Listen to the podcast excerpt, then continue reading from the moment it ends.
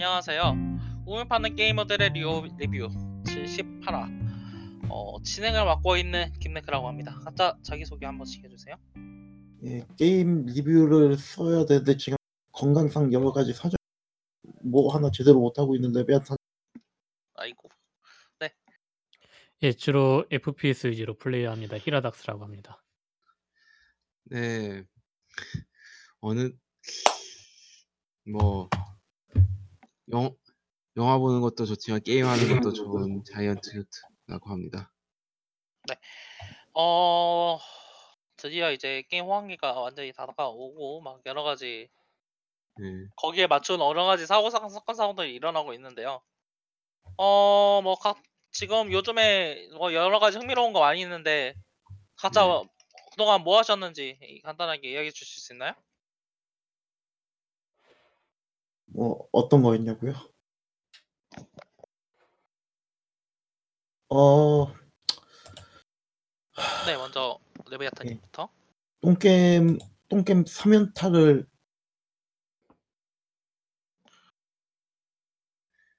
네. 네.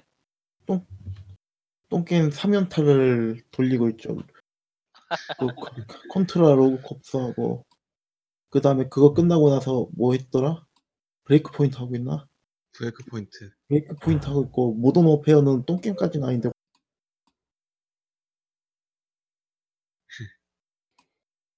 네, 다음은 힐하우스님. 요즘엔 뭐 하고 계시나요? 어, 요즘엔 그 디비니티 오리지널 신 투 그거 열심히 아... 달리고 있죠. 예. 그리고 괜찮죠. 뭔지 티... 갑자기 그게 뭐 하긴 한데. 지티에이 파이브를 다시 시작하기도 했고 피씨판으로 구매했거든요.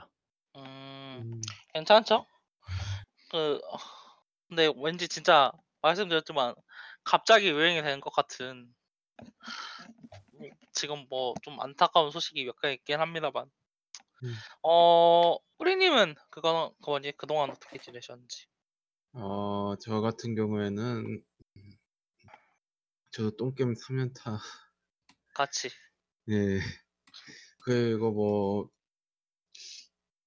대체 좀 많이 바빴던 거 바빠서 바빠서 게임을 잠깐 못 잡았던 기간도 있고 뭐 영화도 잘 못 봤던 기, 그런 것도 있고 좀 바빴어요. 음 뭐 그래도 그래도 뭐 엄청 어, 레베아타님처럼 스트레스를 받으시지 않으셨으니까. 예. 어 그래요. 저 같은 경우에는 어, 간단한 거지.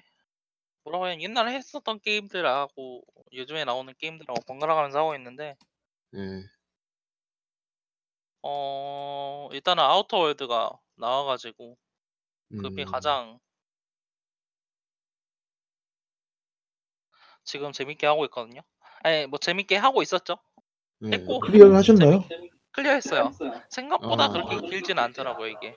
그러니까 여러 가지 이야기 할 게 있긴 한데 그건 좀 이따 히어로이기 때 넘어가기로 하고요. 어 그거 말고는 뭐 모던워페어 그 정도네요. 그, 시간 많이 걸리나요? 모던워페어 싱글 플레이는 시간이 그렇게 걸리진 않아요. 네. 이게 좋은 거라고 해야 되지. 아니 뭐 분명히 나쁜 건 아니죠. 왜냐면은 모던워페어 플레이 타임이 평소에 그렇게 긴 건 아니니까. 음. 근데 그렇죠. 그렇게 그렇게 달라진 것 같진 않아요. 여러 가지 달라진 느낌 같은 경우에는 보통 그 뭐였죠? 그 현대 영화사가 발전에 있어서 많은 네. 혜택을 본 게 아닐까 그런 느낌으로다가 실제로 막 엄청 다행히 나, 나아졌다라고 보는 건 애매한 것 같긴 해요. 음, 음. 네, 어, 네 그렇게 이제 여러 가지 게임들이 이제 나오고 하고 있는 상황인데, 어 일단은 가장 먼저 어 며칠이 거 백, 이제 백 일이 넘어서 거의 이백 일로 향해 가고 있는 홍콩 시위. 관련해서 네. 이야기를 해봐야 될 것 같네요. 어... 정확하게는 홍콩 시위에 관련한 발언을 그렇죠. 블리츠청 네. 블, 어떻게 블리자드가 대응했는지에 대해서 좀 이야기를 해보다 해야 될 것 같아요. 네. 어, 그 잠깐만요. 블리츠청 이제 하스스톤 대회에서 네.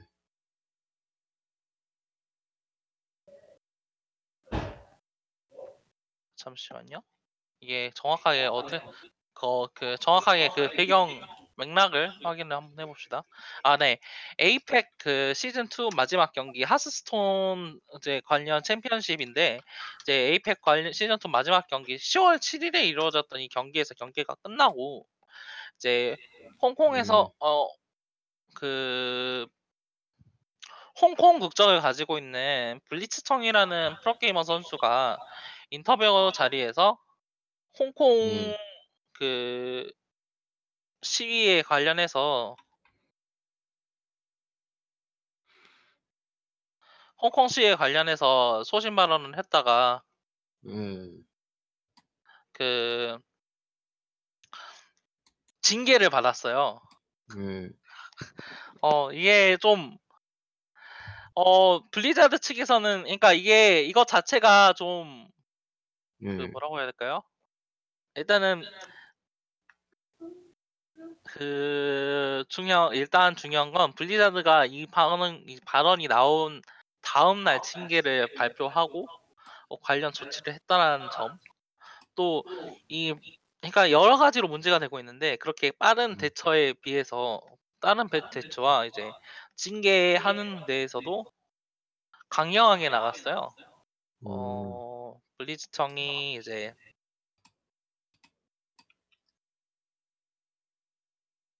잠시만요. 이게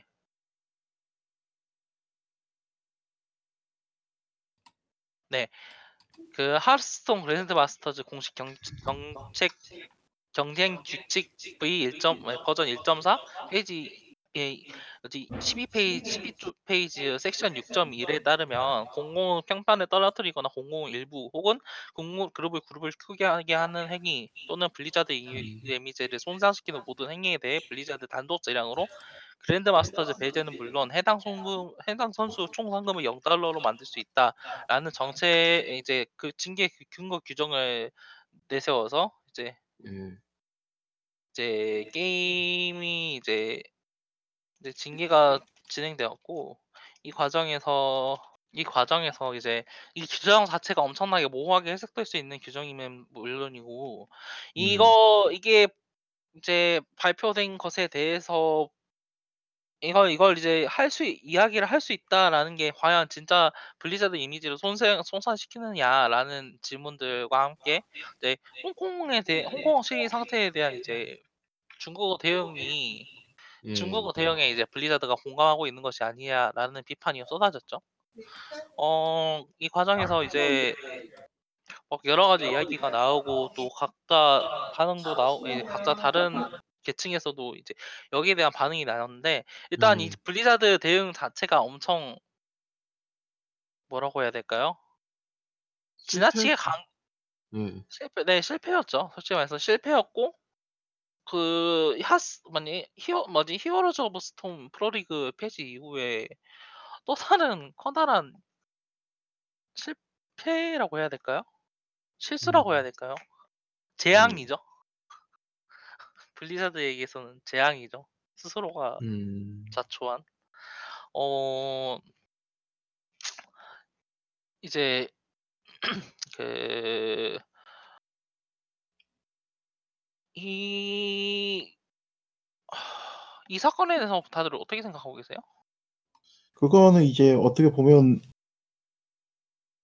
블리자드가 너무 좀 중국을 신경 너무 인식을 하고 있었죠. 그래가지고 그게 보면은 딴 건 모르겠지만은 블리츠청에 대한 그 뭐지? 그 징계보다도 제가 더 놀랐었던 넷이즈 블리자드 이게 중국 이제 블리자드 지사하고 있는 넷이즈 통해서 이제 얘기가 좀 되게 충격적인 수준이었어 가지고 어떻게 보면 그 블리자드 브리자도 이렇게 생각을 하는가 싶을 정도 좀 충격적인 얘기들이 왔었죠. 그런 부분들이 이제 어떻게 보면은 게다가 사건 터진 게 되게 운이 되게 거의 거의 연쇄 반응에 가까울 정도로 그런 그렇죠. 게 있었어요. 왜냐면 그때 엔비에이 관련해서도 났었고 또 음. 뭐였죠? 한 건데 더 이야기가 나왔어. 아 사우스 파크. 사우스 파크에서 중국 풍자 관련 에피소드를 올렸다가 애플도 있었고.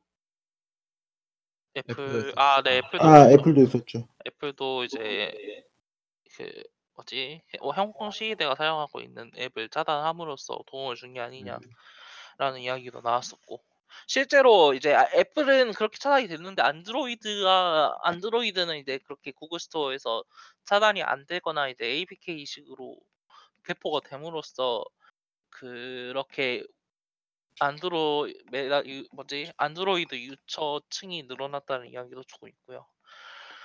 어 이런 상황에서 이제 블리자드가 그 여기에 대해서 이제 어느 정도 한 발 물러서긴 했죠. 이제 음. 상금을 몰수하고 이제 그랜드마스터 배제하는 거는. 이제 안 하는 대신에 육 개월 동안 총 이제 첨가 이제 하스스톤 대회 경, 경기 금지라는 이제 거기에 비해서는 비교적 낮은 형량을 이제 그 뭐였죠? 처벌을 내렸는데 음. 어 그럼에도 불구하고 좀 그 그럼에도 불구하고 좀 이제 좀 이게 과하지 않았냐 이것 자체도 과하다라는 이야기도 나오는 반면 그 과정에서 저희 이제 블리즈컨이 십일월 일일 지금 이러 이제 진행이 되었어요. 이제 블리즈컨 음. 행사 시작하면서 이제 그 사장 누구죠? 블리즈컨 사장 이름 한 마크 모하이머 감독이죠? 네, 네 맞아요. 그 다음.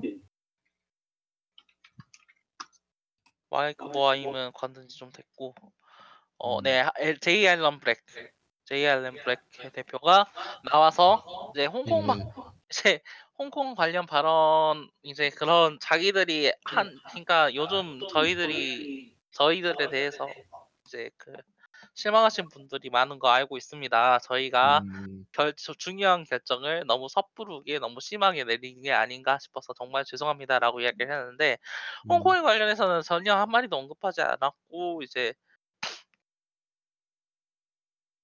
어 자기들이 했던 결정이 음. 너무 성급했을 뿐이지 그렇게 잘못된 결정이었다라고 이야기를 한 것도 아니에요.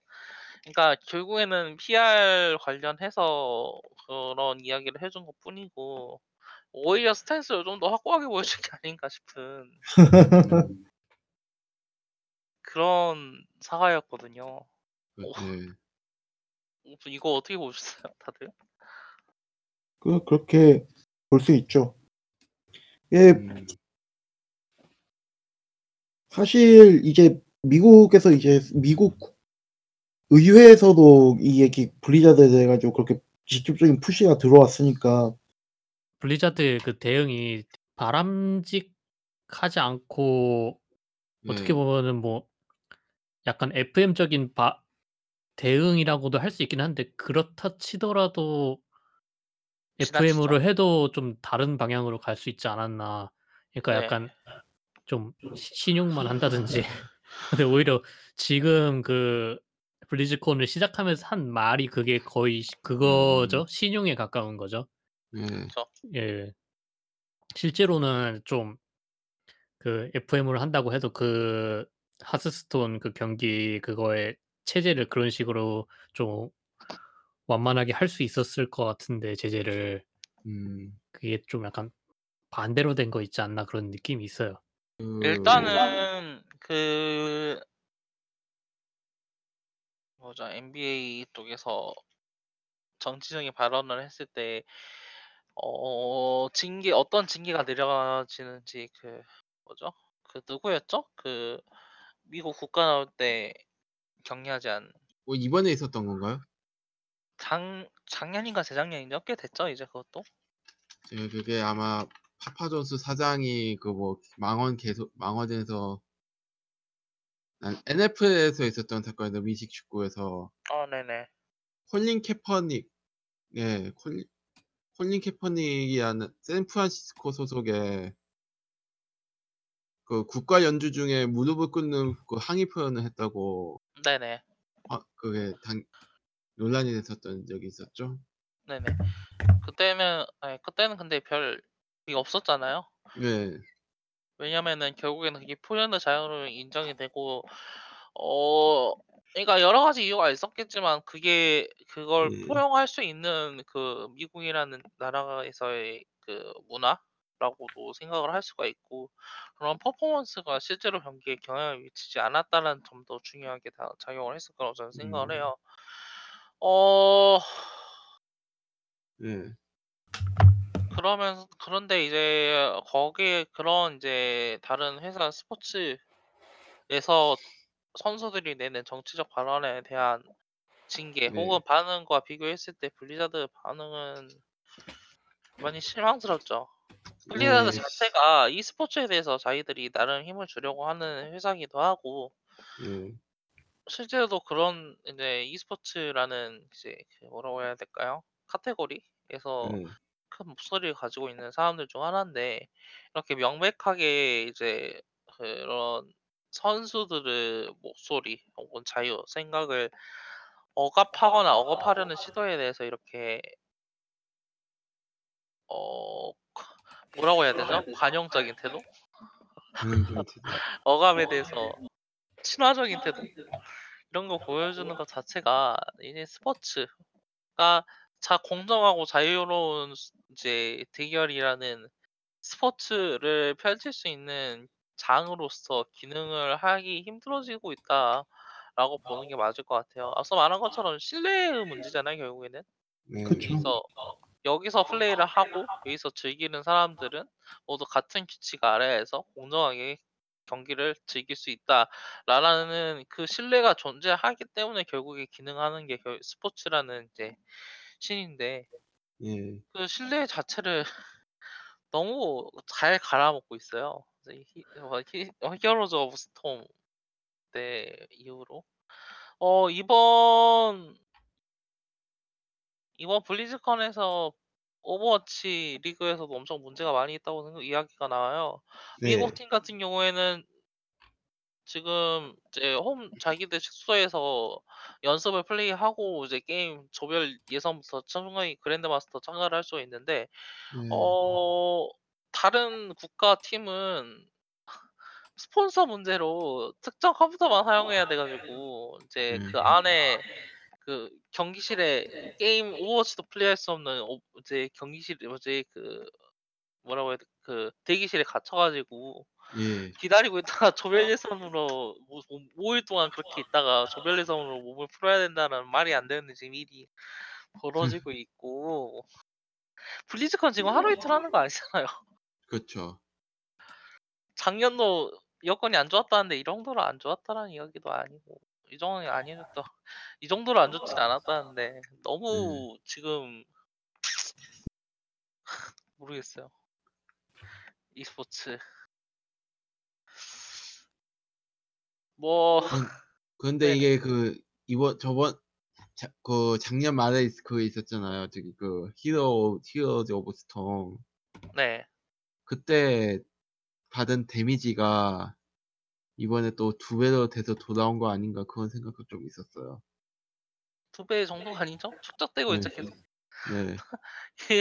이거를 버틸 수 있다는 것도 난 좀 대단하다고 생각을 해요. 뭐 좀 스노우볼링 되는 그런 거에 좀 있는 것 같아요 지금. 그렇죠. 신뢰도가 지속해서 깎여 나가고 있는 시점이고. 솔직히 지금은 거의 마이너스에 도달하지 않았나 싶기도 하고. 그런 과정에서 신작을 발표를 했습니다. 블리자드가. 네. 이제 여러 가지 와우 확장팩도 있고 뭐 네.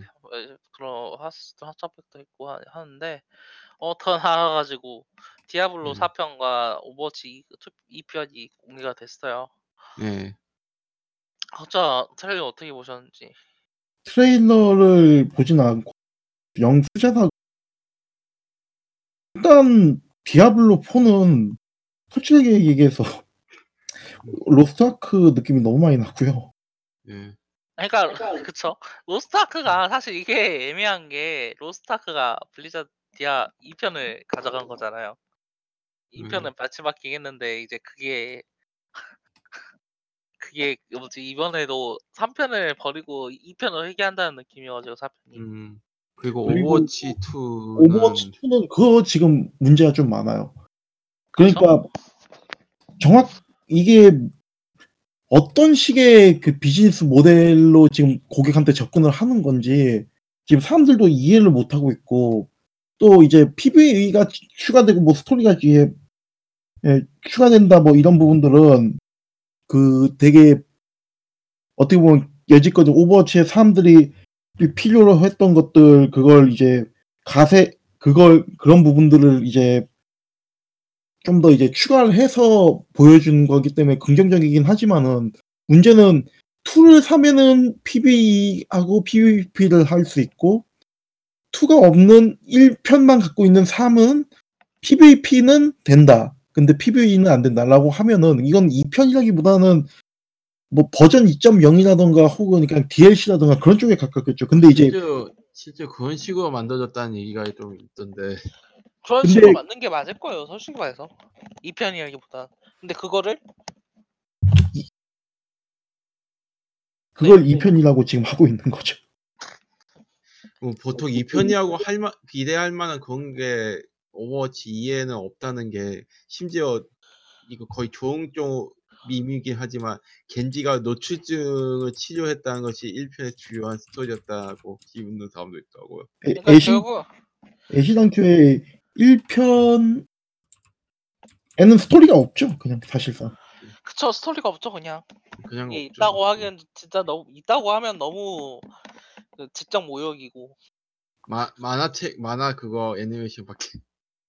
아니 만화 애니메이션도 스토리라고 하기보다는 그냥 단편 소, 네. 단편 집이었어요. 그냥 그거는 그,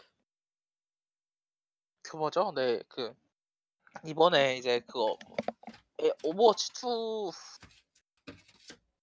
이거를 그러니까 결국에는 모델이 이런 거잖아요. 싱글 플레이를 네. 육십 달러에 판다. 음. 이거 좀 어 아니 그 그 골 때리는 게 지금 플레이해본 사람들 이야기로는 인식자는 예. 알과 그렇게 다른 게 아니 뭐가 정확하게 다른 건지 모르겠다라는 이야기가 나와요. 결국에는 이제 이제 피브이이 형식으로 이제 몹들 물리치면서 목표 달성하는 뭐 그런 식으로 스토리가 진행된다는 건데. 네. 예. 어.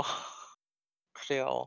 솔직히 말해서 지금 오버워치라는 그런 그, 그 게임 자체가 좀 시간이 좀 많이 지났죠. 한 삼 년 정도?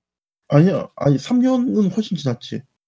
삼 년? 아니 삼 년은 사 년이죠. 정확하게. 사 년. 이천십오 년에 나왔으니. 그러니까 오버워치 투에는 싱글 플레이가 들어간다는 건가요? 그러니까 오버워치 투가 싱글 플레이라고 생각하시면 돼요. 캠페인 싱글 플레이 캠페인 싱글 그 외의 업데이트는 오버워치 일 편을 가지고 있는 사람 모두에게 적용이 돼요. 네. 아 신규 맵이나 영웅이나. 근데 문제는 그게 엄밀하게 얘기해서 싱글이라고 해야 되나요? 협동전이면은 피브이이인 거잖아요. 피브이이죠. 네. 그러니까 협 협동 캠페인 모드. 그쵸. 네. 결국에는 그 웃긴 것도 뭐냐면 피브이이 모드를 할 거면은 사람들이 그걸 다 사야 된다는 거예요. 육십 달러. 그리고 풀프라이스 육십 달러. 응. 아 그래도 뭐 페르소나 로얄보다는 양심적이긴 한데. 근데 오, 근데 오, 그거 그렇게 비교해버리면. 근데 네. 오버워치 일 편 자체도 사이, 무료가 아니란 말이에요. 네. 그쵸? 그럼 이를 육십 달러만 주고 사면은 그러면은 음. 다 할 수 있는 거예요? 그럴 수도 있어요. 지금 그렇게 알고 있거든요, 저는. 아 그러면은 기존 오버워치 일을 가지고 있는 사람한테는 아무런 혜택이 없고 그 그 뭐야 공짜로 온라인 플레이 이랑 같이 할 수 있다 이거 빼고는 그런 거 같아요 지금. 원, 원 구입할 때 뭔가 혜택 이런 건 없고. 나 그건 봐야겠죠. 뭐 스캔이나 주겠죠. 스캔 한두 개 주고 끝나겠죠 아마. 그런 거 아예 없으면은 그거는 아틀라스보다 못된 애들인데. 지금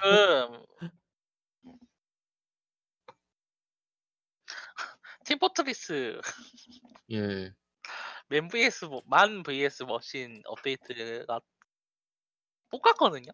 진짜로 똑같아요. 한치도 안 다르지 않고 똑같아요. 예. 그 싸우고 있었던 사람들이 하나가 돼서 힘을 뭉치고 이제 아이고. 기계 분단에 앞서서 싸운다. 음. 여섯 명 인원이. 문제는 이거는 무료로 진행된 이벤트였고 시작부터 시작부터 근본이 좀 약간 여기저기 게임에서 따온 게임들이었잖아요. 그 디스아너드에서 따오고 레드데드 리뎀션에서 따오고 그런 친구들인데다가 뭐, 그 전체적인 게임은 팀포에서 따온 거고 그러니까 그, 그거에 맞춰서 업데이트했다.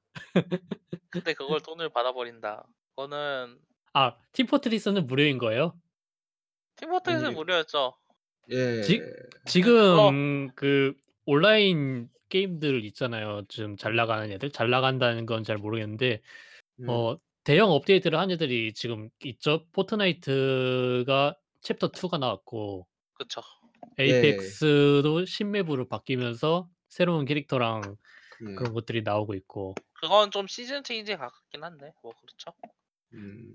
어 근데 오버워치는 그 스토리보드 원 때부터 막 넣어달라 넣어달라 했던 거 넣으면서 육십 달러 주세요 이러고 있고. 그렇죠. 그쪽 좀 그렇죠. 좀 대단한 친구죠. 이 그, 정도로 그게 얼마나 대단한지는 나와봐야지 알겠는데. 이 정도로 깡장사를 하는 거는 저희 유비소프트거든요. 시즈가 지금 음. 오버워치랑 비슷한 시기에 나와가지고 지금까지 시즌 패스를 해마다 팔아먹고 있는데, 근데 이건 적어도 그거는 어떤 걸 파 어떤 걸 해야 될지 유저들이 다 알고 있고 거기에 맞춰서 이제 돈을 주고 있기 때문에 그렇게 막 시즌 패스를 팔아먹은 것 자체는 그런 크게 뭐라고 안 하거든요.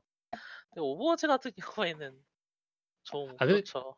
나와서 나와서 컨텐츠가 아 이 정도면은 값어치가 있네 할 정도면은 뭐.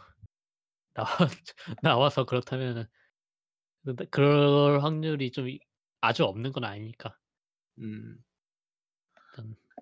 근데 오 근데 진짜 좀 솔직히 말해서 저는 오버워치 그게 일, 이 아니 그게 아니라 이가 지금 나올 줄 좀 몰라서 좀 당황한 게 좀 있는데. 지금 루머는 루머는 항상 조금씩 있었고 그. 저...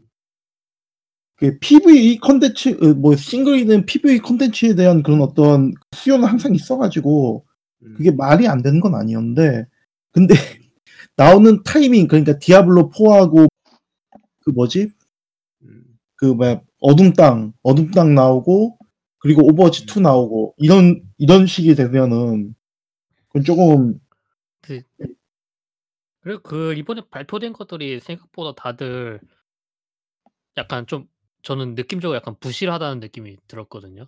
음. 그러니까 급하게 급하게 준비된 듯한.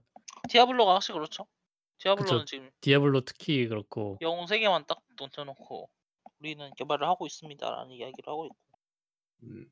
근데 보니까 이번에 메인 쇼케이스만 이야기를 안 했지 인모탈 자체는 개발이 쭉 되고 있더라고요. 이번에 또 블리즈컨에서 새로운 공개가 정보가 공개가 됐고. 그리고 또 이제 블리자드 사에서 말 타는 것 같은 이제 여러 가지 액션들이 나왔어요. 그렇죠. 그런 걸 보면은 아마 인모탈이 개발되는 시점에서도 디아블로 사가 개발이 되고 있었다, 혹은 컨셉은 잡혔다라는 걸 이야기할 수 있을 것 같고, 그 뭐죠? 그 디아블로 사에서 아니 그 디아블로 인모탈 자체가 이제 삼 편의 연장선으로 제작이 된다면은. 음. 디아블로 사 편은 아마 이 편으로 회귀 정도로 해가지고 아마 제 생각에는 이렇게 해가지고 사람들 잡아보겠다라는 블리자드 계획 같긴 한데 지금 부, 블리자드 사 편 제작진이 휴대폰이 없어서 모바일이 아닌 걸지도 모르죠. 오버워치 이는 일단은 닌텐도 스위치로 나오더라고요. 맞아요. 아닌데. 그거는 좋은데 물론 근데 문제는 지금도 오버워치가 그렇게 막 깔끔하게 돌아간 지금 아, 돌아가지 않아서. 아. 그래서 조금 그래요. 그게 과연 진짜 괜찮은 건지는. 그 최, 최적화의 문제죠. 그 오버워치가 그래픽 컨셉 자체가 그렇게 막 리얼한 그런 걸 요구하는 게 아니니까 얼마든지 그쵸. 폴리곤이랑 텍스처 해상도로는 내줄 수 있으니까. 근데 문제는 뭐냐면은 그게 제대로 안 되고 안 돼가지고 스위치에서 삼십 프레임 유지가 안 된다는 얘기가 있어요. 그건 또 크네요. 아... 에프피에스로서. 삼십 프레임도 솔직히 썩 그렇게 이제 사람들 그렇게 반응이 좋지 않은데. 어 그렇죠. 좋겠습니다. 알겠습니다. 어 블리자드 이야기는 이전까지 하고 다음 이야기로 넘어가 음. 보자면 어 어디였죠? 스컬걸즈를 앙코르가 스위치로 나왔죠. 아, 네, 앙코르 두 번째 앙코르요. 예. 그것도 있고 리벤지 랩이죠? 네. 아니 잠깐만 아닌가? 네, 네. 그 인 인디비지블 저걸 그거 얘기하려고 하는 거. 네네. 아 랩제로 게임즈네요. 이제 음. 그걸 이제 랩제로 게임즈에서 개발한 이제 스컬거즈를 만들었던 개발진이 모여서 이제 새로 만들어진 레, 인디비지블이라는 신작이 좀 발매가 됐어요. 어 일단은 턴제 아니 턴제라고 해야 될까요? 그 제이알피지풍을 액션 알피지라고 이야기를 할 수는 있겠는데. 어 해보신 분 있으신가요 일단? 저는 못 해봤어요. 그 스위치로 나올 때까지 기다리려고 하는 걸로 가지고 나오지 않았나요? 아 안 나왔어요. 그 나온다고는 했는데 그게 동시 발매가 아니에요. 아 그래가지고 기다리고만 있어요. 지금은.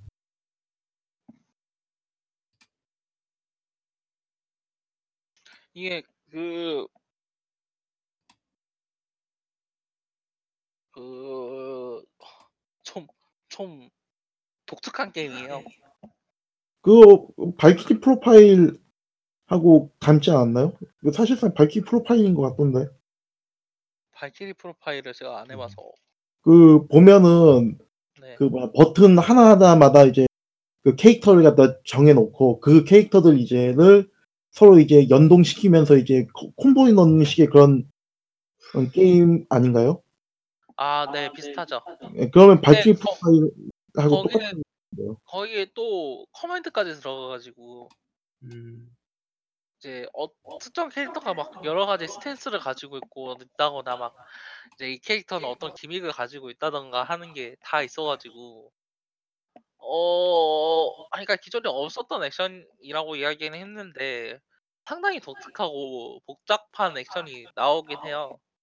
그리고 또 플랫포밍 구간도 나름 힘을 줘가지고 그 가 그런 능력들 있잖아요. 플랫포밍 구간에서 얻는 이런 게임들에서 이게 메트로베니아식고 새로운 구성을 새로운 맵을 여는 것뿐만이 아니라 셀레스테의 버금가는 플레이어 스킬을 요구를 해요. 타이밍을 맞춰가지고 시간 멈춰서 화를 쏴서 화를 쏘면 중력이 초기화 돼가지고 그 상태에서 점프를 다시 한번 해서 창을 봐 음. 뭐지 나 어제 땅에 창을 꽂고 올라가서 막 이렇게 하는 진짜 막 골 때리는 플랫포밍 구간이 많거든요. 그러니까 하고 싶은 건 일단 다 하는 느낌이에요 이 게임이. 게임이. 아, 전투는 어떤가요? 전투가 말씀드렸지만 커맨드가 있어요. 예. 그러니까 공격 버튼 자체는 배당이 돼가지고 그런데 방향키를 이용해가지고 어 각각 캐릭터마다 다른 스탠스나 이제 그런 기믹들을 이용해가지고 콤보를 이어나가는 게 이제 주된 중심이기도 해요. 근데 그러니까 이런 것 자체가 그 기, 싸움 자체를 긴장감 있게 만들어주는 것 자체는 사실인데 문제가 뭐냐면 일단은 동료들이 계속 새로 생기거든요. 근데 음. 이 동료들을 써야 될 이유를 크게 못 느끼겠어요. 음. 여러 가지 기믹들이나 그런 게 보여된 이제 동료들이 생기는데 얘들이 결국 그렇게 딱 그 뭐지 들어오고 나서 내가 왜 이걸 써야 될지 하면 그 답이 딱 딱히 없다는 거죠. 또 스토리적으로도 이제 캐릭터들의 비중이 좀 애, 애매한 것도 있고 독특한 게 뭐냐면 에이, 이상한 게 뭐냐면 그냥 이제 이게 어떻게 되는 거냐면 친구가 됐다라고 미, 되면 이제 주인공 있는 머리에 있는 보석에 빨려 들어가는 거예요. 친구 친구가 아닌 것 같은데. 호러 영화 같은. 그, 그 그것도 그런 것이 처음에 가장 처음에 가장 처음에 빨아들였던 게 자기 네. 마을을 불태웠던 적 그 세력의 장관 장군이에요. 그래가지고 여행을 하면서 항상 걔랑 티격태격 싸우는데 어 야찌가 이제 자기 리뷰에서 한번 언급을 했었는데 음. 한번 머릿속에 들어와 버리면 갑자기 절친이 돼가지고 다 같이 그 장군을 까는 거예요. 갑자기 그 진짜 생전 처음 보는 사람이 머릿속에 들어간 건데 이런 식의 비약 스토리적 비약이 좀 많은 편이고 어 작게 들으면 겸이요. 아 그래서 좀 어... 그 뭐라고 해야 될까요? 스칼걸즈에서는 좀 독특한 그 분위기가 있었잖아요. 예, 그렇죠. 그 이십 년대, 천구백이십 년대 미국을 배경으로 하면서도 뭔가 좀 길트 기어 같은 그런 혼합된 그런 느낌을 그런 독특한 감성이 있었다고 하면은 이번에는 어 이제 동남아 불교를 중심으로 새로운 세계관 자체를 만든 것 자체는 괜찮아 보이는데 그게 딱 플레이어에게 매력적으로 다가갈 만한 캐릭터라던가 그런 스토리텔링이 부족한 게 아닌가 싶기도 하고요. 저는 일단 그렇게 느꼈어요. 플레이를 하면서. 어 전체적인 평도 그렇게 애, 애매한 게임이다라는 게 없고 그런 식으로 얘기가 있었더라고요. 그게 스컬걸즈가 상당히 흥행에 성공해서 저는 차기작이 스컬걸즈처럼 대전 액션 게임인 줄 알았는데 딴 게임이어서 좀 놀랐던 것 같아요. 그 액션 게임 네네 말씀하세요. 아 아닙니다. 그 아니 아니 그 말씀하세요. 아 아니 저 딱히 말할게. 아.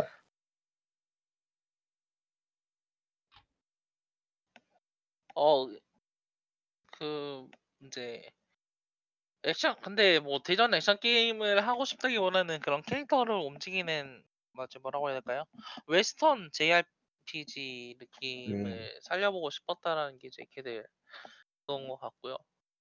또 이제 싸움에서 그렇게 간단하지 복잡한 그걸 만들면서 대전 음. 액션 감성도 많이 넣었기 때문에 사실 하고 싶은 거 다 하지 않았을까 말씀 음. 말했지만.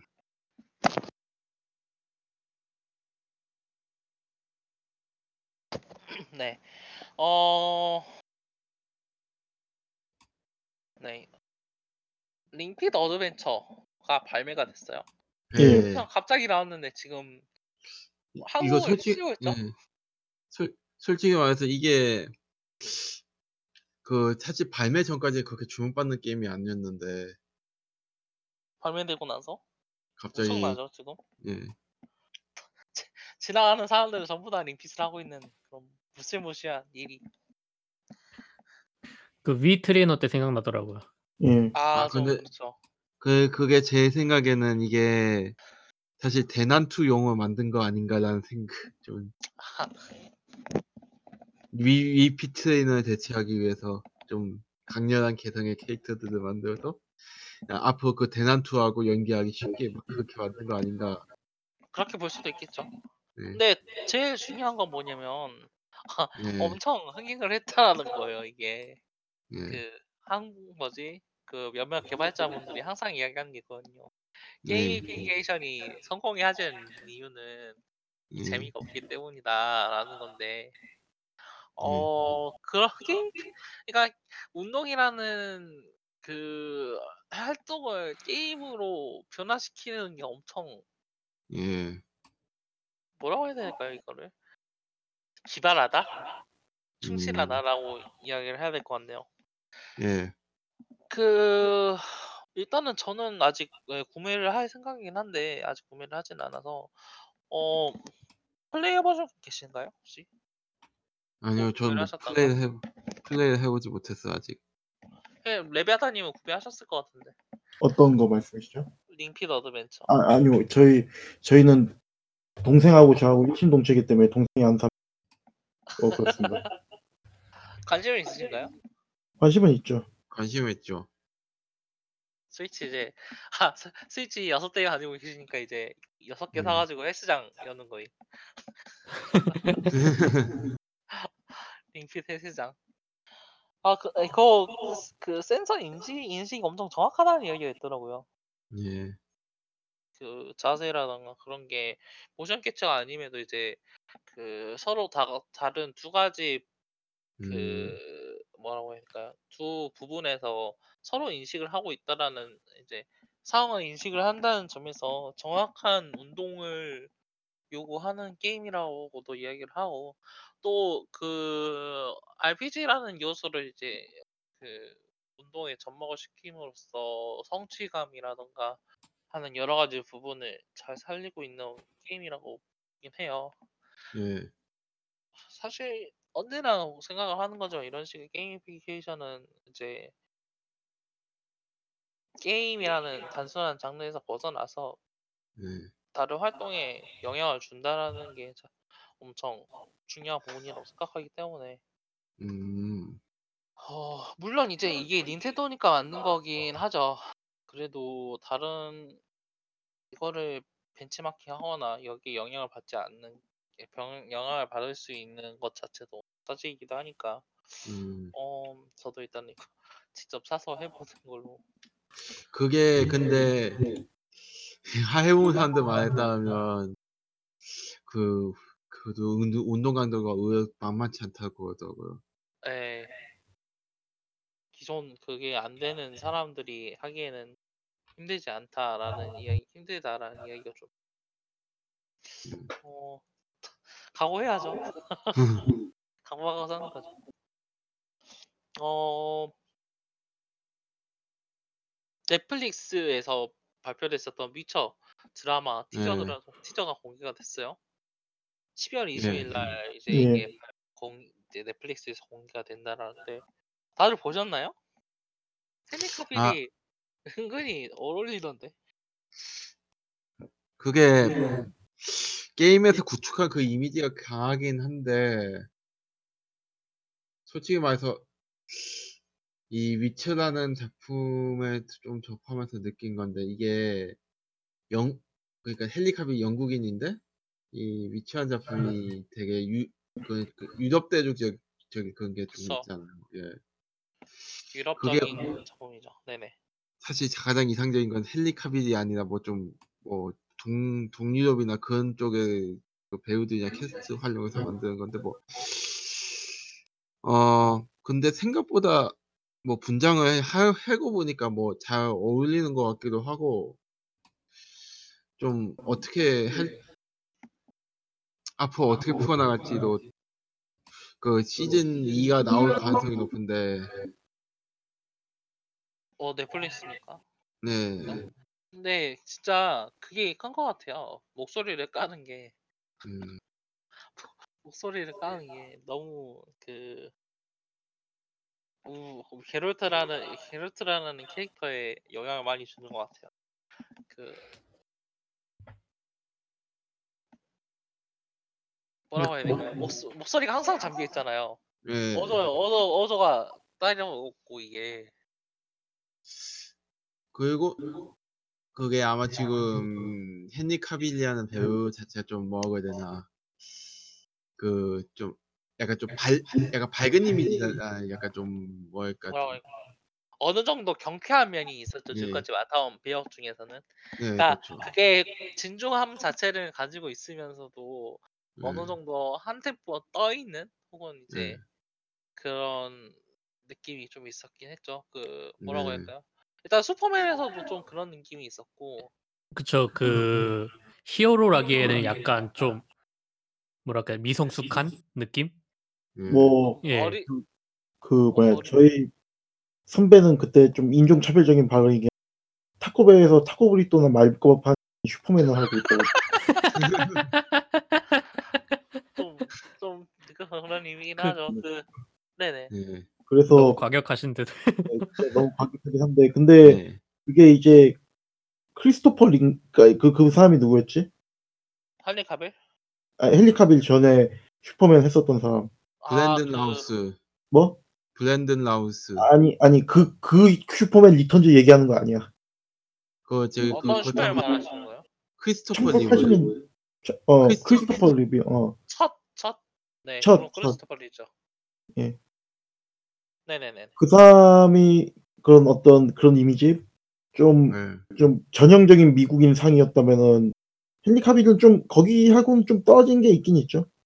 그렇긴 하죠. 그냥 그 미국인보다 영국이 있었다고 할 수 할 수. 아니, 아니 그거 그렇다기보다는 좀 뭐라고 해야 될까?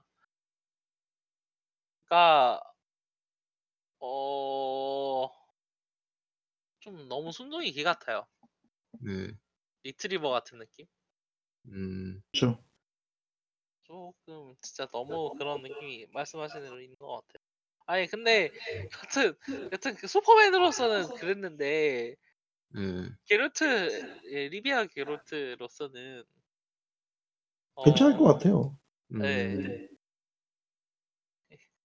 목소리 항상 까고 있고 그 깔고 있고 그 아, 눈 눈도 실제로 게임에서 게임이 아니라 이제 실제 영상물로 보니까 독특하긴 하더라고요. 항상 노, 노란 눈이 어떤 이야기가 펼쳐질지는 솔직히 모르겠습니다.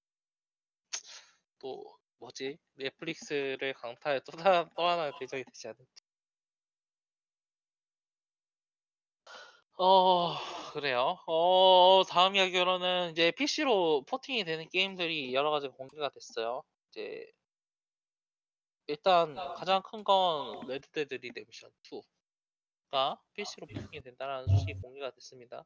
이게 락스타, 락스타 단독 플랫폼 기존에 있던 소셜 클럽을 이제 플랫폼으로 확장해가지고 그 과정에서 또 발표를 한 건데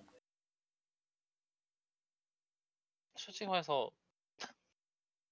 그래, 그래 나올 법 나오겠지라고 생각하고 있던 게 나온 거라.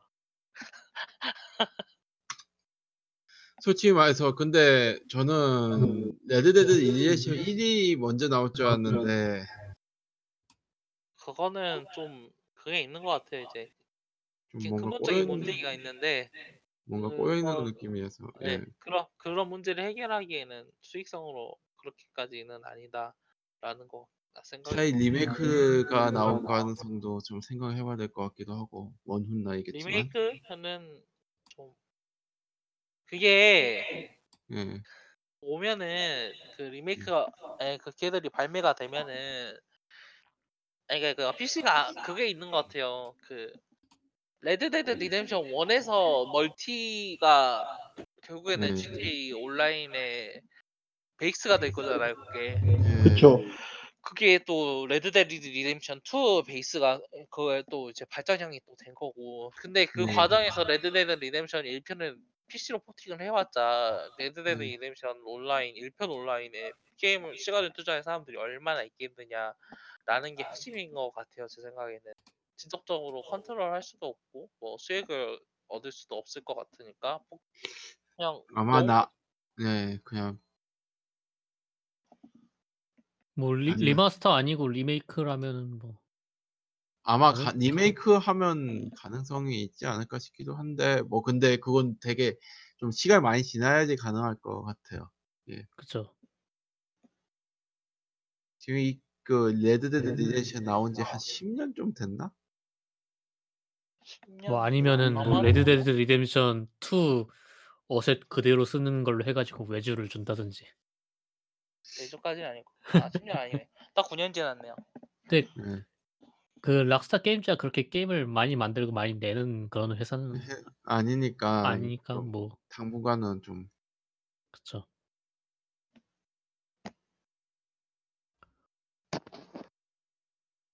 그, 뭐 그것도 있고 이제 데스 스탠 엔딩도 피씨로 포팅이 된다는 얘기가 있어요. 그렇죠. 네. 이거는 거의 해야죠. 확정 났죠. 거의. 네, 네. 예. 아 이거 확정이죠. 확정이죠. 내년 그쵸, 그쵸. 여름 추천 네. 여름에 발매가 된다고 이야기를 하고 오공오 게임즈에서 이제 담당을 한다라고 이야기를 하는데 아마 그렇게 되면은 에픽 게임즈로 출시가 될 거, 에픽 스토어로 출시가 될 거라는 이야기가 좀 있는데 어 네. 뭐라고 해야죠? 이건 좀 뭐 의외라면 의외긴 한데 포팅이 안 될 만한 게임도 아니었고 하니까 뭐 불가능한 것도 아니고 어 데스트랜딩이 발 그래서 지금 저희가 이, 이걸 작성 이야기를 하고 있는 이 이제 녹음일 기준으로 십일월 이 이미 이제 알마고가 풀려서 이제 리뷰가 여러 가지가 공개가 됐거든요. 예. 그래가지고 여러 가지 평이 갈린다라고 이야기를 할 수 있을 것 같아요. 이게, 음. 이게 게임이냐라는 이야 사람들도 있고 정말 이제 독특하지만 즐거운 게임이다라고 이야기를 하는 사람들도 있는데. 어... 그 이거는 한번 한 하늘 전체에 통째로 다뤄봐야 될 게임일 것 같긴 한데. 근데 이게 중요한 게 뭐냐면은 이거 발 이야기를 하는 걸 들어보면 그 이 기존에 이야기했던 트레일러가 똑같은 게임이 나온 거거든요 결국에는. 근데 음. 그게 거, 거, 거기에서 더 나아가서 뭘 기대한 건지 좀 애매한 저는 좀 모르겠어요. 불평하는 사람들이 도대체 뭘 더 기대한 거지라는 느낌으로. 약간 약간 잘 이해가 안 가니까 이해가 안 가고 뭔가 숨기고 있는 줄 알았던 거죠. 뭔가 뭔가 분명 숨기고 있음 이러고. 근데 막 얘기는 자꾸 나왔잖아요. 아, 그 기자가 플레이했는데 모르겠다. 배우가 플레이했는데 모르겠다. 약간 그런 느낌의 게임이라는 걸 예측을 할 수 있었는데, 아 그런 게 아니고 뭔가 좀 숨기고 있는 걸 거야 이런 식으로 사람들이 생각한 그런 게 있지 않을까. 그리고 약간 좀 대중적인 그런 느낌의 게임 게임을 상상한 것 같아요. 그 기, 기존의 매기소울이라든지 이런 걸. 그 뭐라고 해야 되나 좀. 진짜 코지마가 작정하고 막 나가 아, 막 나간 막 나간다가 지금 아직 모르겠지만 좀 완전히 좀 그 메탈기어 솔리드에서 탈피하기 위해서 그 과감한 실험을 한 거 아닌가 싶기도 하고. 그리고 이런 게 꼭 있거든요. 그렇게 어 창작자한테 엄청난 자유를 보장해주면 보장해주면 뭔가 되게 그, 그, 그, 그 어떤 대단한 걸작을 만들 것 같은 기세도 엄청나게 만들, 만드는 그런 케이스가 좀 있는데, 예를 들어서 레드데드 리뎀션 이도 좀 그, 그런 경향이 좀 있었고, 뭐 그 데스 스트링도 그런 식으로 만들어진 게임 아닌가라는 생각을 좀 하고. 근데 전 좀 다르다고 보거든요. 음. 일단 레드데드 리뎀션 이 같은 경우에는 개발진이 재량을 가지고 그렇다고 보기엔 좀 힘들 것 같아요. 그거 자체가 그냥 그거예요. 그거는 멀티플레이를 위한 카탈로그예요. 막 여러 가지 구현을 했죠. 하고 싶어서 하고긴 한데 더 나아가가지고 멀티플레이에서 할 컨텐츠를 늘리기 위해서 싱글에다가 그렇게 많이 덧치덧치 발라놓은 거라고 생각을 하거든요. 그리고 그래서 그건 개발자 재량이 때문이라고 생각하기엔 좀 힘들 것 같아요. 락스타는 너무 뭐랄까 규격 외인 저 부분이 많아서 그, 그 기초 규모 자체가 크니까 그냥 집어 넣을 음. 수 있으니까 집어 넣는 거예요. 어떤 개발자의 그 뭐라고 해야 될까요? 그 비전이라던가 비전이나 철학이 있어서 그걸 약간 넣은 건 아니죠. 그쵸. 되니까 넣은 거지. 그게 있는 애들이라고 생각하진 않아요, 제 생각에는. 그리고 이제 데스트랜디 같은 경우에는 코지마 자체 그게 있었다라고도 이야기할 수 있긴 한데 그게 음. 기존에 있었던 게임들과도 엄청 동떨어진 것도 아니거든요. 이제 지금 발표되는 이제, 이야, 이제 공개된 리뷰 이야기들을 따라가 보면 핵심은 뭐냐면 어, 게임 플레이어가 어디로 가서 어떻게 무엇을 할 것인지를 이제 이동하기 전에 그 계획을 짜고 이동을 수행하면서 만다, 만닥뜨리는 여러 가지 자잘한 일들 혹은 또 이제 수행하기 전에 그 마이크로 매니지먼트 그런 부분에서 재미를 찾아가는 게임이라는 게 이제 중평이라고들 이야기를 해요. 이런 것 자체는 사실 기존에 있었던 재미 이제 게임들 특히 서바이벌 호러에서 여러 가지를 찾아볼 수 있는 지점이거든요. 그 뭐죠? 그 프레이 그러니까 최근 게임들을 이야기를 해보자면 프레이라던가 그 이제 그 시스템 쇼크 개발진 이제 개발진 중 몇 명이 나와서 만들었었던 보이드 바스터즈 같은 게임에서 잘 드러나는 성향이 있어요.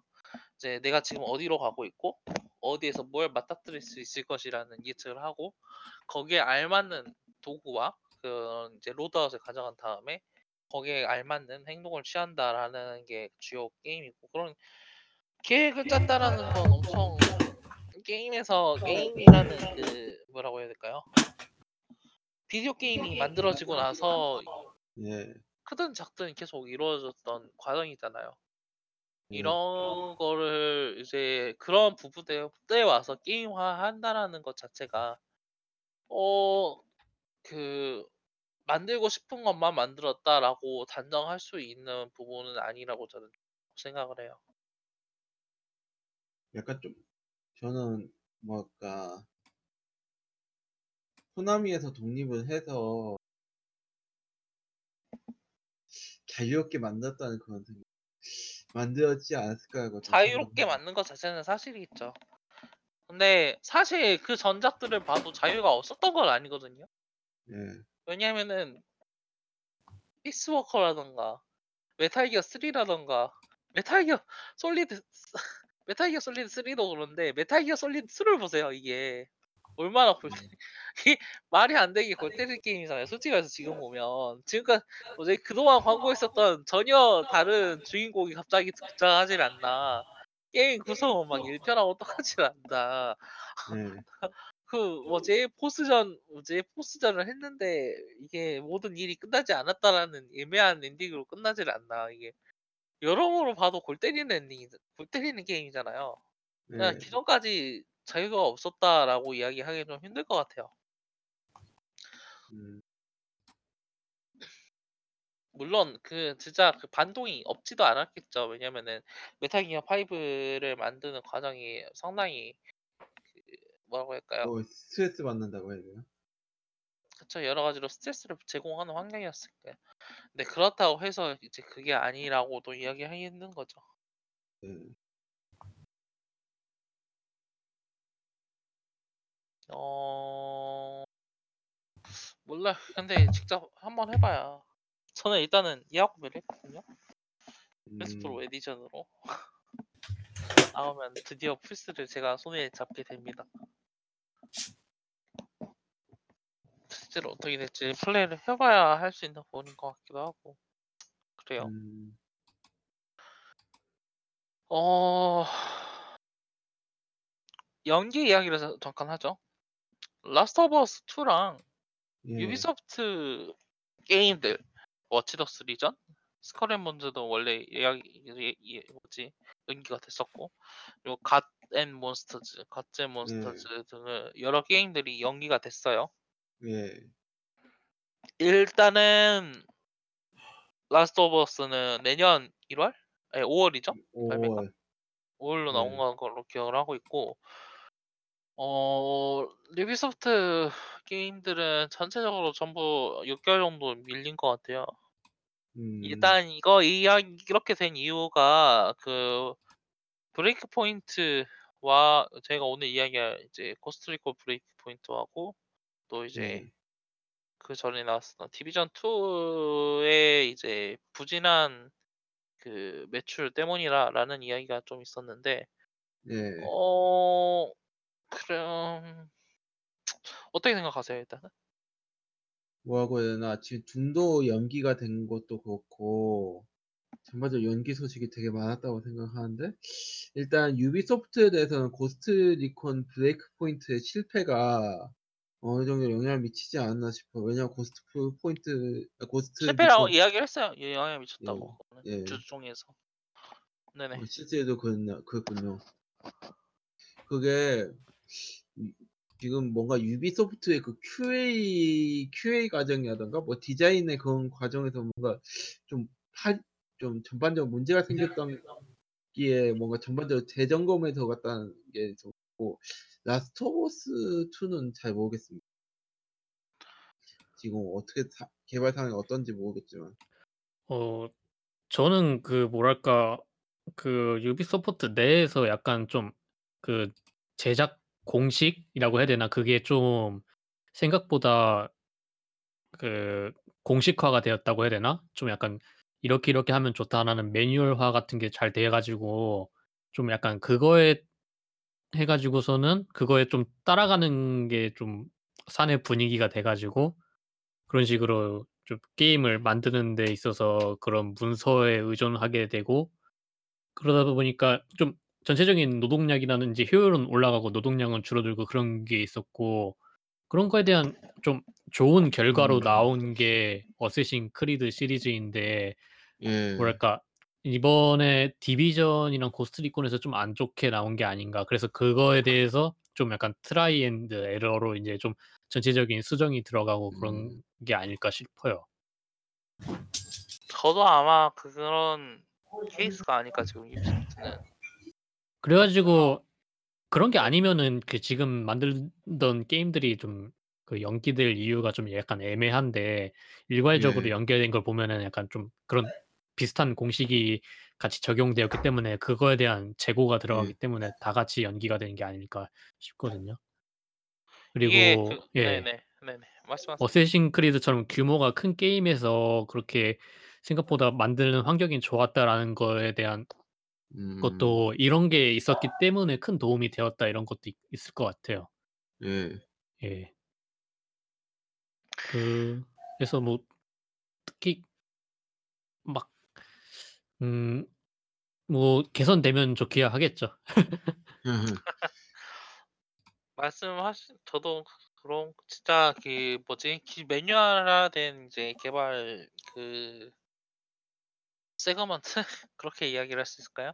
그런 부분이 이제 유비소프트의 강점이자 단점이라고 볼 수 있는 거고, 음. 확실히 지금 유비소프트가 브레이크 포인트를 통해서 그 뭐라고 해요, 루팅 시스템에 확실히 눈독을 들이고 있었다라는 이야기를 할 수가 있었죠.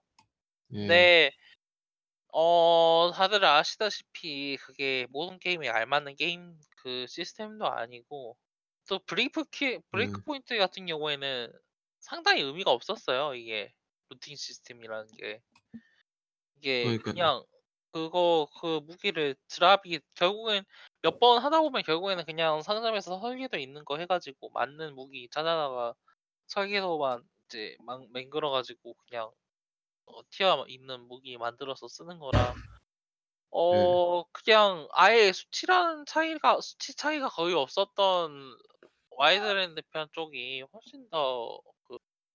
그러니까 네. 이게 제가 이야기하고 싶었던 거는 결국에는 이제 그게 어 오픈월드 게임 그 네. 이제 유비소프트가 그동안 했었던 오픈월드 게임들에서 어떤 식으로 나타 드러났었던 요소였냐면, 우리가 와이드랜드에서요 어 그 여러 가지 공 그 워치독스 투에서 가장 크게 나타나죠. 그래서 이제 장비에 장비들에 있어서 이제 그 이제 플레이어에게 그냥 자유도를 제공을 하고 아바타라는 느낌으로 음.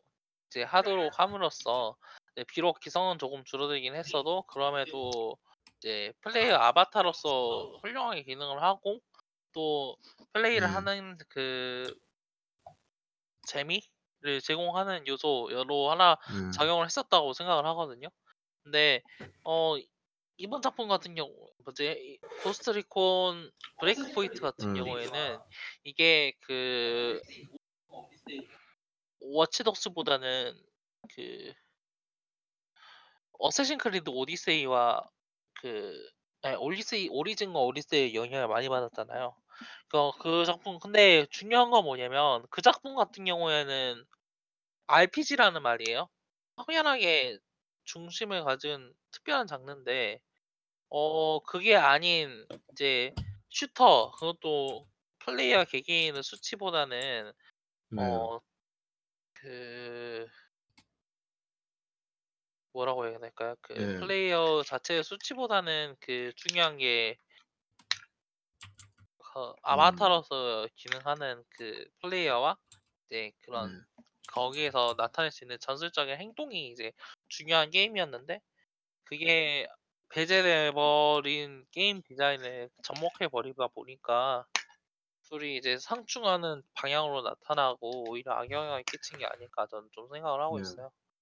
어, 그러니까 이제 말씀하셨다시피 모듈화된 매뉴얼화된 그런 세그먼트를 가져와서 이식을 하는 것 자체는 저는 언제나 긍정적으로 평가하는 요소였는데, 이번 같은 경우에는 서로, 맞, 서로 맞지 않는 세그먼트를 갖다 붙이는 과정에서 이렇게 불만이 터졌다고 생각을 해요. 근데 사실 브레이크 포인트 실패 자체는 제가 이 얘기를 하겠는데 디비전 이를 실패했다라고 이야기한 건 상, 솔직히 말해서 좀 의외더라고요. 디비전 이 같은 경우에는 판매량 자체가 전작에 비해서도 엄청나게 증가를 했었던 게임이기도 하고 하니까 그렇게 실패한 게임은 아닌데. 돈 클랜시 프랜차이즈의 관, 관리 그 감독 그런 게 좀 뭔가 문제가 있었던 거 아닌가? 어, 그것까지는 아닐 거예요. 왜냐면은 톰 클랜시 프랜차이즈 자체가 이제 지금 시점에 와서는 어떤 특별한 그런 관리를 받는 그런 나라기보다는 이제 밀리터리 음. 중심에 있는 게임에 있는 프랜차이즈라는 느낌이어가지고 네. 그렇게 의미를 두기는 힘들 것 같지 않을까 생각을 합니다. 어... 음. 네. 뭐 자세한 얘기는 뭐 리뷰 때 하기라고. 리뷰 때 네. 하기라고. 어, 페르소나 로얄 발매했죠. 했어요? 한국에서는 얼마인 거죠? 발... 아 한국엔 내년에 발표 발매 안 되죠? 어, 이거 구천팔백 엔인가 하던데. 음. 와. 너무했다. 진짜. 음. 아 근데 이걸 또 저희 타임라인에서도 좀 사시는 분이 있더라고요. 국전 가가지고 산다고. 아. 음. 아 구, 구천육백팔십 엔이구나. 음. 아. 이걸 다 클리어 해놓고서 또 사시다니. 어, 뭐 여기 여기 계신 분들 중에서는 사실 분은 안 계시죠? 피파알이요? 아니, 피파알 스위치로 나와야. 아, 아 근데 이번에 플스 플스를 사가지고. 아 근데 아예, 아, 아예 페르소나를 안 하신 분이면은 사도 괜찮을 것 같긴 해요. 아, 안 해보신 분은 그러면은 좀, 좀. 근데 이 해본 사람들이는 뭐 그렇게 뭐가 문제인가? 뭐가 문제인 거지? 아, 뭐 알피지 특유의 그 길고 긴 플레이 타임이랑 약간 좀 불합리한 퍼즐이라든지 좀, 좀 가끔씩 가끔씩이랄까 생각보다 재미없는 스토리라든지 그런 게 좀 있긴 하죠. 알피지 특유의 그 가, 강화 합성 노가다 이런 것도 좀 있고 음. 어 근데 일단 캐릭터 자체가 되게 매력적이고 스, 스토리야 뭐 호불호 갈리는 그런 부분도 있고 어 던전이 그 퍼즐은 좀 개같지만 던전 자체의 그 몹 배치라든지 이런 거는 그, 그 어떤 몹을 배치할까 이런 거는 되게 잘 되어 있거든요.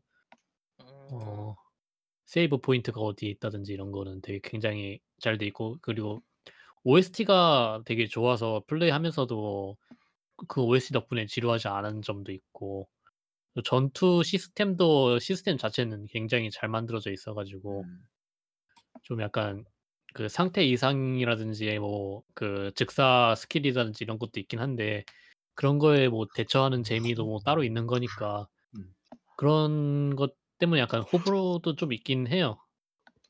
예. 일단은 아니, 그래도 사긴 살 거예요. 저. 이거 안 사는데 이거 사 아 진짜 왜 스위치로 안 내주는 거야? 스크램블은 나오니까 그거라도 기다려보는. 그 아니 근데 그거 재밌나요? 근데 스크램블이 생각으로 그 그러니까 게임이 막 음. 패스, 페르소나 무쌍이라고 얘기를 하는데 무쌍보다는 좀 다른 게임에 가까워요. 어... 아 그러니까 피비를 못 보셨죠? 아니, 네, 아, 아직 발매는 안 되는 거죠. 발매는 안 됐는데 피비 보면 되게 어, 각 잡고 만들었네 싶은 그런 게임이긴 하더라고요. 근데 뭐 언젠가 로얄도 스위치로 나오겠죠. 뭐. 그러겠죠. 언젠가. 언젠가는. 어, 네. 아우터월드 이야기를 마지막으로 하죠. 그. 옵시디언, 그러니까 폴아웃 뉴베가스를 만들고 플러스 오브 이터니티 시리즈를 만들었었던 옵시디언이 이번에 아우터월드로 다시 돌아왔습니다. 어... 연초에 공개가 되고 이제 발매된 것 자체는 엄청 텀이 짧은데 그, 어... 아, 근데 이게 아우터월드가 이 그 사이에 그 일이 그 이전 게임 필러 서브 리턴. 아, 아 아니야 아니 아니야 이 그 그러니까 옵시디언의 전작이 뭐였는지 필라스는 아, 필라스는 다른 쪽이죠. 아, 액자인가? 그건 팩스 오브 이자일이고. 아, 아, 아 아니요 그게 아니야. 그 스튜디오 이름이 뭐 액자일이 들어가는. 아 그거는 웨이스트랜드. 인액자일이요? 인액자일은 에이스트랜드. 맞아요 웨이스트랜드. 그, 음. 근데 그게 이게 그 공식적으로 보면 그 진짜 뭐였더라? 그 크리스 에발론 폭로 사건 이후 공식적으로 나온 게임이거든요. 그거 자체가 좀 신빙성이 떨어지는 느낌 좀 있어가지고 저는. 그래서 솔직히 말해서 일단은 각자 네. 각자 둘 다 다른 쪽으로 나가서 발매를 하고 게임 만들고 있잖아요. 일단은 음. 크리스 에발론 같은 경우에는 다이언라이트로 넘어가가지고 그쪽에서 테크랜드랑 같이 음. 다이언라이트 투 개발하고 있고. 어 이거는 이제 어 조슈아 조슈아 에릭쇼가 이제 개발을 하고 있는 이제 그 예, 이제 디렉터를 맡고 발매를 한 이제 플러스 인피니티 투 이후로 처음 나오는 게임이긴 하죠 옵시디언에서. 네, 근데 그래서 좀 걱정을 했거든요 이게 제대로 나올 수 있을까. 근데 이번에 그 나온 평을 보니까 뭐 문제는 없었어요. 네. 그런 부분에 있어서 좀 그러니까. 크리스 아발론 자체가 조금 좀 어그로를 끌면서 하긴 했어요. 이 언플을 한 게 언론 플레이를 한 게 좀 있어가지고 어 이번에 음... 그 아우터월드 같은 경우에는 음... 토론 좁이 같은 느낌이 나긴 해요. 음... 팩션 중심으로 이야기가 나오긴 하고. 또 이제 그런 슈팅, 슈팅이라든가 그런 슈팅이 슈팅을 포함하고 있는 액션 알피지라는 점에서 이제 확실히 음. 느낌이 나긴 하는데 그거보다는 좀 더 세련됐어요. 음. 뉴베가스보다라고 이야기하기에는 좀 힘들고 왜냐면 둘은 진짜 완전히 각자 다른 이야기이기도 하고 음. 근데 사나 삼하고 제니맥스 베데스다에서 만들었었던 폴아웃하고 비교하면 진짜 세련되긴 했죠. 음. 각자가 이제 각자 생각이 있고 고뇌가 있고 힘든 점이 좋아하는 점이 다 있고 그 과정에서 어떤 선택을 하고 싶고 어떤 선택을 하고 있는지에 대한 이야기가 잘 나와 있어가지고 음. 어... 플레이 타임은 어느 정도 걸리셨나? 클리어까지? 삼, 사 시간씩 스물다섯에서 삼십 시간 정도라고 이야기를 하더라고요. 저도 그 정도가 맞는 것 같고 예, 노멀 난이도로 하면은 그 정도로 걸려요. 그 전투 자체가 좀 쉬운 편이어가지고 플레이어가 성장을 하면 할수록 이제 좀 뭐라고 해야 될까 쉬워진다라는 느낌이 좀 있어가지고. 음. 그러니까 어 진짜 그런 스토리텔링이라던가 그걸 표현하기 위한 세상의 아트 디자인이라는 그런 부분에 있어서는 전체적으로 엄청 마음에 들거든요. 음. 그 이제 여러 가지 캐릭터들이 모여서 캐릭터를 풀어나갈 이야기 자체 특히 이게 이번 게임 중심이 뭐냐면 노동자, 기업자, 그 기업 그러니까 그 공리주의에 네. 대한 이야기를 계속해요. 우리가 그러니까 과연 살아남기 위해서 우리가 전체 살아남기 위해서 우리는 어떤 식으로 행동해야 하는가 라는 질문을 던지고 있거든요. 이게 뉴비가스와 비슷한, 그러니까 기존은 이제 폴아웃과 비슷, 클레어 폴아웃 컬렉션과 비슷한 이야기라고도 볼 수가 있는데 더 나아가지고 이번에는 선악 시스템이라는 게 따로 없어요. 그 막 이걸 해서 행동을 했는데 행동 이 그러니까 내가 어떤 행동을 했을 때 이 행동이 잘하는 행동이다, 나쁜 행동이다라는 이야기를 해줄 사람이 없는 거예요. 음. 그 그래서 플레이어는 그렇게 단순화된 이분, 그러니까 그런 단순화된 이분법적인 행동보다는 내가 이, 행, 이 지금 내가 처한 상황에서 어떤 선택을 할 수 있고 그것이 과연 최선일까라는 질문을 하게 만들어주죠. 평판 시스템은 뉴비가스, 뉴비가스에서 그것과 비슷한데, 네, 딱 조건, 이제 선호하고 우호적이고 나쁘다라고만 나눠진 게 아니라 이게 이제 좋아하면서도 싫어할 수 있고 하는 서로 그러니까 서로 대치되는 개념이 아니기 때문에 음. 그렇게 복합적인 관계를 이루어 나갈 수 있는데 어 게임 분량 자체가 솔직히 말해서 좀 저는 부족하다라고 느꼈거든요. 왜냐면 이게 네. 진짜로 부족한 게 아니라 더 있었으면 하는 아쉬움이 있는 거죠. 게임 자체에. 네. 이게 더 크고 더 멋지고 더 웅장하고 그럴 수, 그럴 수, 그렇게 나타날 수 있지 않았을까라는 아쉬움이 좀 드는 게임이긴 해가지고 음. 그런 부분에서 좀 아쉽긴 했고 전투 측면에서 있어서도 조금 부실한 느낌이 있었어요. 음. 이게 어 많이 간략한 이제 스탯 배분이라던가 하는 부분에서 상당히 간략화돼서 어 동장류 동장르 게임들과 비교했을 때 이제 좀 간편하게 캐릭터를 만들고 성장시킬 수가 있거든요.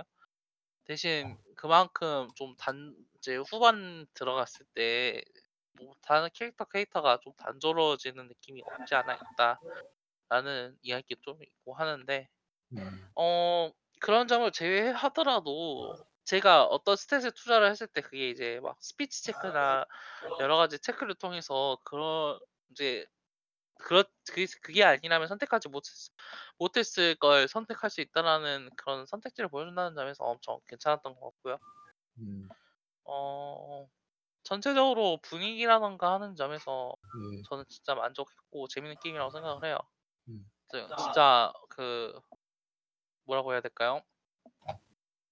뭐 제 뭐지 일반 사 사회적 그 능력을 기만하지 않는 간만한 간만한 게임이라고 해야 될까요? 네. 사, 인간이 사회적 동물이라는 걸 무시하고 있는 게임들이 뭐지 그 폴아웃 포 선택지였다면 이게 아니요 그 냉소주의 거짓말하기 네 가지 있었던 그것과 비교하면 진짜 두뇌를 쓰는 대화가 아닌가 싶은 그런 생각이 들었습니다. 네. 어 일단 일본은 여기까지 할까요? 네. 그 사실 네. 제가 아우터 월드 해보지 뭐라고 말씀을 드릴 수 없다는 게 참 그런데. 진짜 어... 한번 해보세요. 한번. 저는 뭐 폴아웃 시리즈 사가 처음이었고 마지막이었는데 사도 꽤 괜찮았기 때문에 한번 해보고 싶긴 하네요. 폴아웃 시리즈가 사가 그 하나뿐이라면 정말 안타까운 일입니다, 선생님. 선생 선생님 폴아웃 사 말고도 폴아웃 시리즈는 걸작이 많아. 폴아웃 사 시리즈만 알았다면 지금 그거예요. 그 삼, 삼도 잠깐 해보긴 했는데 그그그 네. 그, 그 당시에 저한테는 되게 불편해가지고 그냥 아, 하다... 불편한 게임이 맞긴 하겠는데 아니 안 지금 사 편만 해가지고 사 편도 재밌는 게임이었다고 이야기를 하는 거면 지금 좀 그 어 그래요. 음. 지금까지 맨밥만 먹었기 때문에 맨밥도 좀 맛있는 음식이 아닌가 라고 이야기를 아... 너무 아쉽고 더 맛있는 걸 먹여드리고 싶고 그런 생각이 계속 드네요. 일단 일부는 여기까지 하고요. 예. 어, 이 부에서는 브레이크 포인트 그리고 콜 오브 듀티 모던 워페어 리부트로 다시 찾아뵙도록 하겠습니다.